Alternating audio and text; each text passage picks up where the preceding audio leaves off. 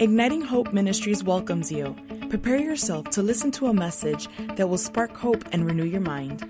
Hi, Steve here from Igniting Hope Ministries. So glad you're listening to this podcast. This is part seven and the last of a series that I'm doing on leadership, using the word leaders in each letter of that word to describe an attribute of effective leadership. The L is leaders laugh and walk in joy. The E is leaders expect good things. The A is leaders advance. The D is leaders declare life. The E is leaders encourage others. The R is leaders reproduce themselves.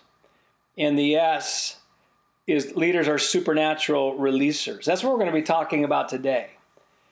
Now, leadership is, is a supernatural thing.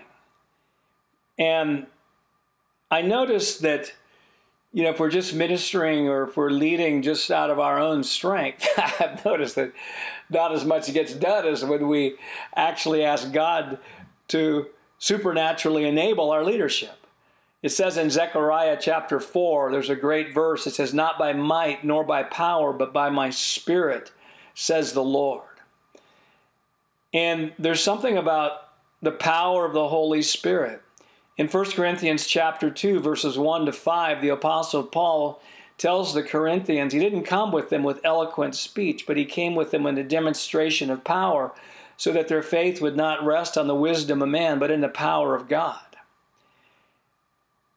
And the Lord wants to let the supernatural be released upon us because there's so many attributes. I mean, like supernatural favor supernatural wisdom, supernatural anointing.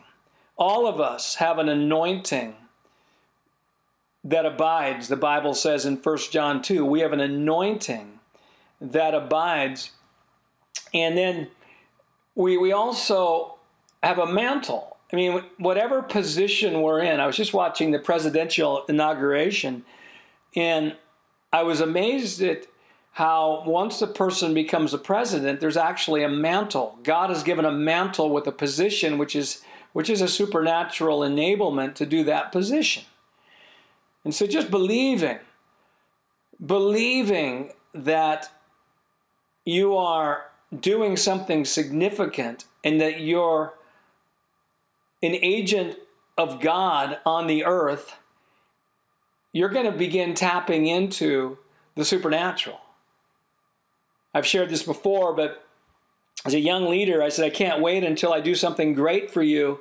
And the Lord basically said, Steve, instead of doing something, instead of trying to do something great or waiting for it to do something great, why don't you do what you're doing right now in great faith and it will become great?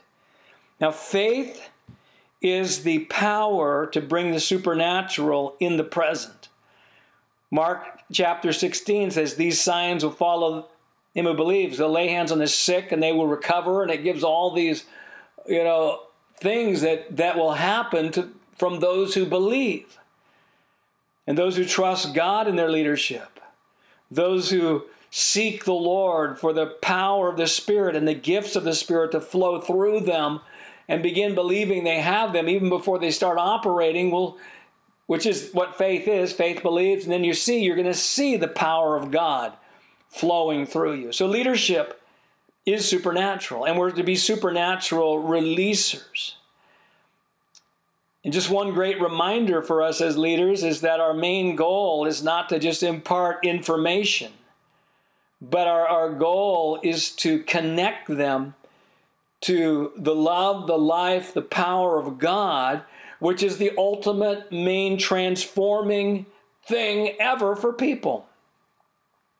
So, my prayer for you is this, and my belief for you is this is that the Holy Spirit is touching you.